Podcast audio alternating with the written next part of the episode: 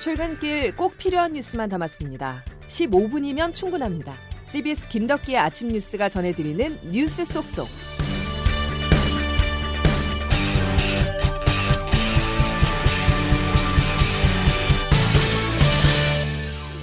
여러분 안녕하십니까? 12월 13일 김덕기 아침 뉴스입니다. 두꺼운 자켓을 입으셔야 합니다. 올겨울 들어서 가장 낮은 기온을 보이면서 전국이 영하권으로 떨어졌습니다. 낮에도 기온은 오르지 못해 종일 추울 거란 전망인데요. 자세한 날씨는 잠시 후에 기상청 연결해서 자세히 알려드리겠습니다. 자, 날씨만큼이나 매서운 코로나19 상황 보겠습니다. 일상 회복을 멈춰섰지만 확산세는 여전합니다. 지난 주말 사망자와 위중증 환자 수가 역대 최다를 기록했는데요. 또 신종 변이인 오미크론의 N체 감염이 수도권 밖에서 확인됐습니다. 정부가 언급했던 특단의 대책이 시행될 것으로 보입니다. 황명문 기자가 보도합니다. 코로나19 위중증 환자 수가 역대 최다인 900명에 육박하고 사망자도 급증하는 등 상황이 더욱 심각해지고 있습니다. 병상을 배정받지 못해 응급실에서 100시간 넘게 기다리는 경우까지 발생하는 등 의료 체계가 사실상 마비 상태로 치닫고 있습니다. 전국의 중환자 병상 가동률은 80.9%, 서울과 인천은 90%를 넘어서며 다음 주 중반이면 중증 병상이 완전히 꽉 찰 것이라는 우려도 나옵니다. 정부는 유행 확산세가 꺾이지 않으면 단의 조치를 발표할 수 있다며 운영 시간이나 사적 모임을 제한하는 방안도 검토할 계획이라고 밝혔습니다. 김부경 국무총리입니다. 정부는 강력한 사회적 거리두기 등을 포함한 특단의 방역 대책을 결정할 수밖에 없음을 거듭 말씀드립니다.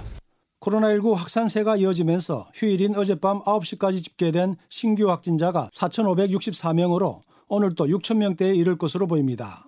이런 가운데 인천에서 시작된 오미크론 감염이 수도권을 넘어 전북, 전남으로 확산되는 등 N차 감염 우려도 현실로 나타났습니다. 전북에서 발생한 오미크론 감염자는 90명으로 늘었고 전남에서도 의심 환자 18명 가운데 3명의 확진자가 나오는 등 연쇄 감염이 확산되고 있습니다. CBS 뉴스 황맹문입니다. 특별 방역 대책의 일환인 방역 패스가 오늘부터 본격 시행됩니다. 지난주까지는 개도 기간이었었지만 오늘부터 식당과 카페를 이용하기 위해서는 손님은 방역 패스를 제시해야 하고 매장 종업원은 꼼꼼히 확인해야 합니다. 이은지 기자입니다. 정부는 지난 6일부터 접종 증명 음성 확인제, 이른바 방역 패스의 적용 범위를 식당, 카페 등 대부분의 다중시설로 확대했습니다. 현장의 혼선을 줄이기 위한 한 주간의 계도 기간은 오늘 0시를 기점으로 종료됐습니다.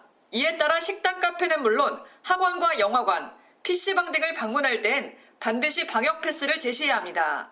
특히 식당, 카페의 경우 미접종자의 출입이 일행 중 한 명까지만 허용됩니다. 이를 어긴 이용자는 위반 횟수별로 10만원, 시설 관리자나 운영자는 1차 접발 시 150만 원의 과태료를 물게 됩니다. 이와 함께 2차 접종을 완료한 지 3개월이 지난 18세 이상 성인은 오늘부터 3차 접종 사전 예약이 가능합니다. 정부는 신규 확진자가 7천명대로 급증하고 돌파 감염을 통한 위중증 증가세가 이어지자 이 같은 대책을 내놨습니다. CBS 뉴스 이은지입니다. 방역 강화 조치와 함께 정부가 강조하는 것은 백신입니다. 오늘부터 2차 접종을 마친 지 3개월이 지난 성인이라면 누구나 3차 접종 사전 예약을 할 수 있는데요. 또 청소년 백신 접종률을 높이기 위해서 병원이 아닌 학교에서 접종이 가능합니다. 조태임 기자가 보도합니다. 오늘부터 코로나19 예방접종을 완료한 지 3개월이 지난 만 18세 이사 성인은 누구나 3차 접종, 이른바 부스터샷을 예약할 수 있습니다. 접종 간격이 3개월로 줄면서 혹시 이상 반응이 더 생기는 것 아니냐는 불안감이 생길 수밖에 없는데 보건당국은 접종 간격을 좁혀도 이상 반응 빈도는 비슷하다고 봤습니다. 최근 유럽 식약청도 3개월로 당기는 게 적절하다고 발표했습니다.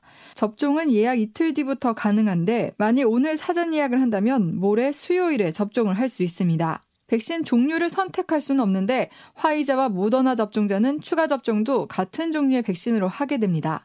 다만 아스트라제네카와 얀센 접종자는 추가 접종은 모더나로 받게 됩니다. 청소년층의 코로나19 백신 접종률을 올리기 위해 오늘부터 백신 접종 집중 지원 주간이 시작되는데 학교로 찾아가는 백신 접종 서비스는 수요일부터 이뤄질 것으로 보입니다.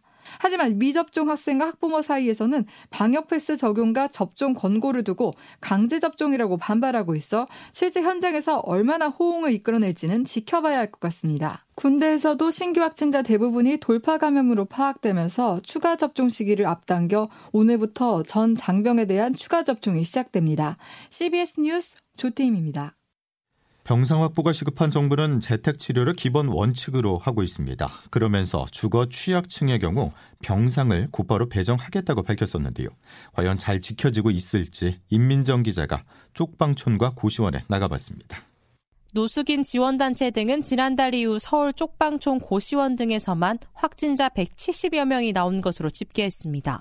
문제는 자가격리나 재택치료가 불가능한 쪽방촌 주민들이 좁은 방에서 방치되고 있다는 점입니다. 쪽방촌 주민들입니다. 한 집에서 세 명 나왔어요. 키가 급수적으로 막 늘어나니까 항상 조심해야 돼. 불안하지면 어떻게 해요? 그래서 예, 그게 현실인 거. 그것도 피해요? 어떻게? 그건 아니잖아요. 방법이 없는데. 서울역 노숙인들도 감염병에 무방비한 건 마찬가지였습니다. 많이 나와요. 열거 여덟 명씩 나오는데 지금 여기 세 명 갇혀 있는데 격리돼 있는. 전문가들은 밀접 접촉자가 확진자로 바뀔 수밖에 없는 비적정 주거의 구조적 특성을 고려해야 한다고 말했습니다. 안영진 홈리스 행동 상임 활동가입니다. 그런 취약거처 내에서 자가격리하거나 재택치료하거나 이게 불가능하기 때문에 또 존엄하게 있을 수도 없죠. 위중증 환자와 병상 대기 환자가 연일 최고치를 찍는 상황에서 취약거처에 사는 이들의 방역에도 빨간불이 켜졌습니다. CBS 뉴스 임민정입니다. 코로나 위기 속에서도 문재인 대통령이 호주를 국빈 방문했습니다. 그만큼 중요한 이유가 있기 때문이죠. 요소수 부족 사태에서 보듯 공급망 다변화가 필요하다는 판단으로 광물 자원 부국인 호주를 방문한 겁니다. 그런데 풀어야 할 과제가 있습니다. 호주는 최근 중국과 각을 세우며 대립하고 있어서 이번 방문이 중국을 자극할 수도 있다는 시각인데요. 우리나라와 호주가 초청국으로 참석한 주요 7개국 외교장관 회의에서는 대중국 공세가 한층 강화됐습니다. 장규석 기자의 보도입니다. 문재인 대통령은 호주가 코로나 사태 이후 처음으로 초청한 외국 정상입니다. 대통령이 호주를 국빈 방문하는 것도 지난 2009년 이후 12년 만으로 요소수 사태를 겪으며 공급망 문제에 직격탄을 맞았던 우리로서도 히토리와 리튬 등 핵심 자원을 보유한 호주와의 관계가 더욱 중요해졌습니다. 오늘 스콘 모리슨 호주 총리와의 정상회담에서도 원자재와 핵심 자원들에 대한 공급망 협력이 핵심 의제에 포함될 전망입니다. 하지만 호주가 미국과 함께 베이징 동계올림픽 외교 보이콧 동참을 선언하는 등 그간 중국과 각을 세우며 대립해왔다는 점은 부담입니다. 게다가 이번에 우리나라가 호주와 함께 초청국 자격으로 참가한 주요 7개국 G7 외교장관 회의에서도 중국을 향한 공세가 한층 강화됐습니다. 오늘 새벽이죠. G7 외교장관들은 중국이 아프리카 등 개발도상국을 부채의 굴레에 빠뜨려서 영향력을 확대하는 이른바 강압적 경제정책을 우려한다는 공동성명을 내놨습니다. 아울러 G7은 우크라이나 접경에 군사력을 집중하며 침공 준비를 하는 게 아니냐는 관측을 낳고 있는 러시아에 대해서도 추가적 군사 공격에 나설 경우 엄청난 결과와 심각한 비용이 발생할 것이라고 경고했습니다. 중국과 러시아에 대한 서방 선진국의 견제가 강화되는 한가운데 서 있지만 마냥 G7을 따라갈 수도 없는 우리나라. 당장 오늘 호주와의 정상회담에서 문재인 대통령이 어떤 메시지를 내놓을지 주목됩니다. CBS 뉴스 장규석입니다. 미국 켄터키 등 중부 다섯 개 주를 강타한 최악의 토네이도로 사망자가 100명에 육박하는 등 피해 규모가 점점 더 늘어나고 있습니다. 토네이도 발생 사흘째인 오늘까지 확인된 사망자는 최소 94명으로 구조가 진행되면서 피해는 더 늘 것으로 보입니다. 한편 외교부는 한국인 인적 피해는 아직까지 접수되지 않았다고 밝혔습니다. 대선 소식으로 이어가겠습니다. 여야가 대장동 특검과 소상공인 지원의 필요성에는 공감을 하면서도 좀처럼 진척을 보지 못하고 있는데요. 대선을 앞두고 서로 복잡한 속내가 자리하고 있다는 분석입니다. 김기용 기자입니다. 검찰 수사를 받던 피의자가 극단적인 선택을 하면서 대장동 특검을 요구하는 목소리가 다시금 거세지는 양상입니다. 국민의힘 윤석열 후보입니다. 부산저축은행 포함해서 하자고 벌써 얘기한 게 언제입니까? 말장난 그만하고 바로 들어가자 이 말이에요. 윤 후보의 말처럼 대장동 특검 논의는 한 달째 공전을 면치 못하고 있습니다. 특히 이번 특검이 여야 모두에게 양날의 칼이 될 수 있는 만큼 대선을 코앞에 둔 시점에서 실제 특검 도입으로 이어지긴 힘들 거란 관측이 많습니다. 여야는 소상공인들을 위한 추가 경정 예산안 편성을 놓고도 서로 동상이몽인 모양새입니다. 후보들은 당장 추경을 편성하자는 입장이지만 민주당은 재정을, 국민의힘은 집행 시기를 놓고 저울질하기 바쁜 상황입니다. 이재명 후보입니다. 100조 지원 방안을 만들자라고 제가 계속 얘기하는데 동의 안 하면 바로 주권 사기 집단 상습범임을 증명하는 것입니다. 이에 따라 오늘 열리는 12월 임시국회에서도 추경안 처리는 쉽지 않을 전망입니다. 표를 의식한 여야가 서로 목소리만 높이며 시간 끌기만 하려는 속셈이라는 지적이 나옵니다. CBS 뉴스 김기용입니다. 이재명, 윤석열 여야 두 대선 후보가 표심을 얻으려 정치적 논란도 불사하고 있습니다. 주말 동안 나왔던 논란의 발언을 계속해서 윤진아 기자가 보도합니다. 여야 양강 후보들은 넓은 주권에서 아직 마음을 정하지 못한 표심을 잡기 위해 논란도 각오하고 의제 경쟁에 나섰습니다. 더불어민주당 이재명 후보는 지난 11일 대구 경북을 찾아 전두환 씨에 대해 국민 생명을 해친 행위에 대해서는 용서할 수 없다면서도 경제 분야에서는 성과가 있다고 주장했습니다. 과거 민주진영에서는 감히 성과를 운운할 수 없었던 걸 감안하면 국민의힘 후보가 된 것 같다는 비판을 감수하면서까지 TK 지역 표심에 호소한 겁니다. 전두환 3저 호황을 잘 활용해서 경제가 제대로 움직일 수 있도록 한 것은 성과인 게 맞습니다. 국민의힘 윤석열 후보는 어제 디지털 성범죄물 유통 방지를 위해 마련된 N번방 방지법이 검열의 공포를 조장한다며 재개정이 필요하다고 주장했습니다. 통신의 자유가 재개정 필요성의 주요 논거인데 피해자의 실질적 구제와 가해자에 대한 실효성 있는 처벌 등 범죄 근절을 위해 엠번방 방지법을 보완하겠다는 취지와는 거리가 있는 겁니다. 2030 남성들의 주장을 대변해온 이준석 당 대표와 입장을 같이 한 것이기도 합니다. 양진영 모두 특정 지역이나 세대의 지지를 기대하고 정치적으로 옳지 못한 입장을 냈다는 비판을 피하기는 어려워 보입니다. CBS 뉴스 윤진아입니다. 이런 가운데 더불어민주당 이재명 후보가 다주택자 매물 잠김을 해소하기 위해 양도세 중과를 1년 정도 한시적으로 유예하는 방안을 당과 협의하고 있다고 밝혔습니다. 현 정부는 양도세 중과 완화를 명시적으로 반대하고 있어 앞으로 민주당과 정부가 갈등을 빚을 수 있다는 관측도 나옵니다.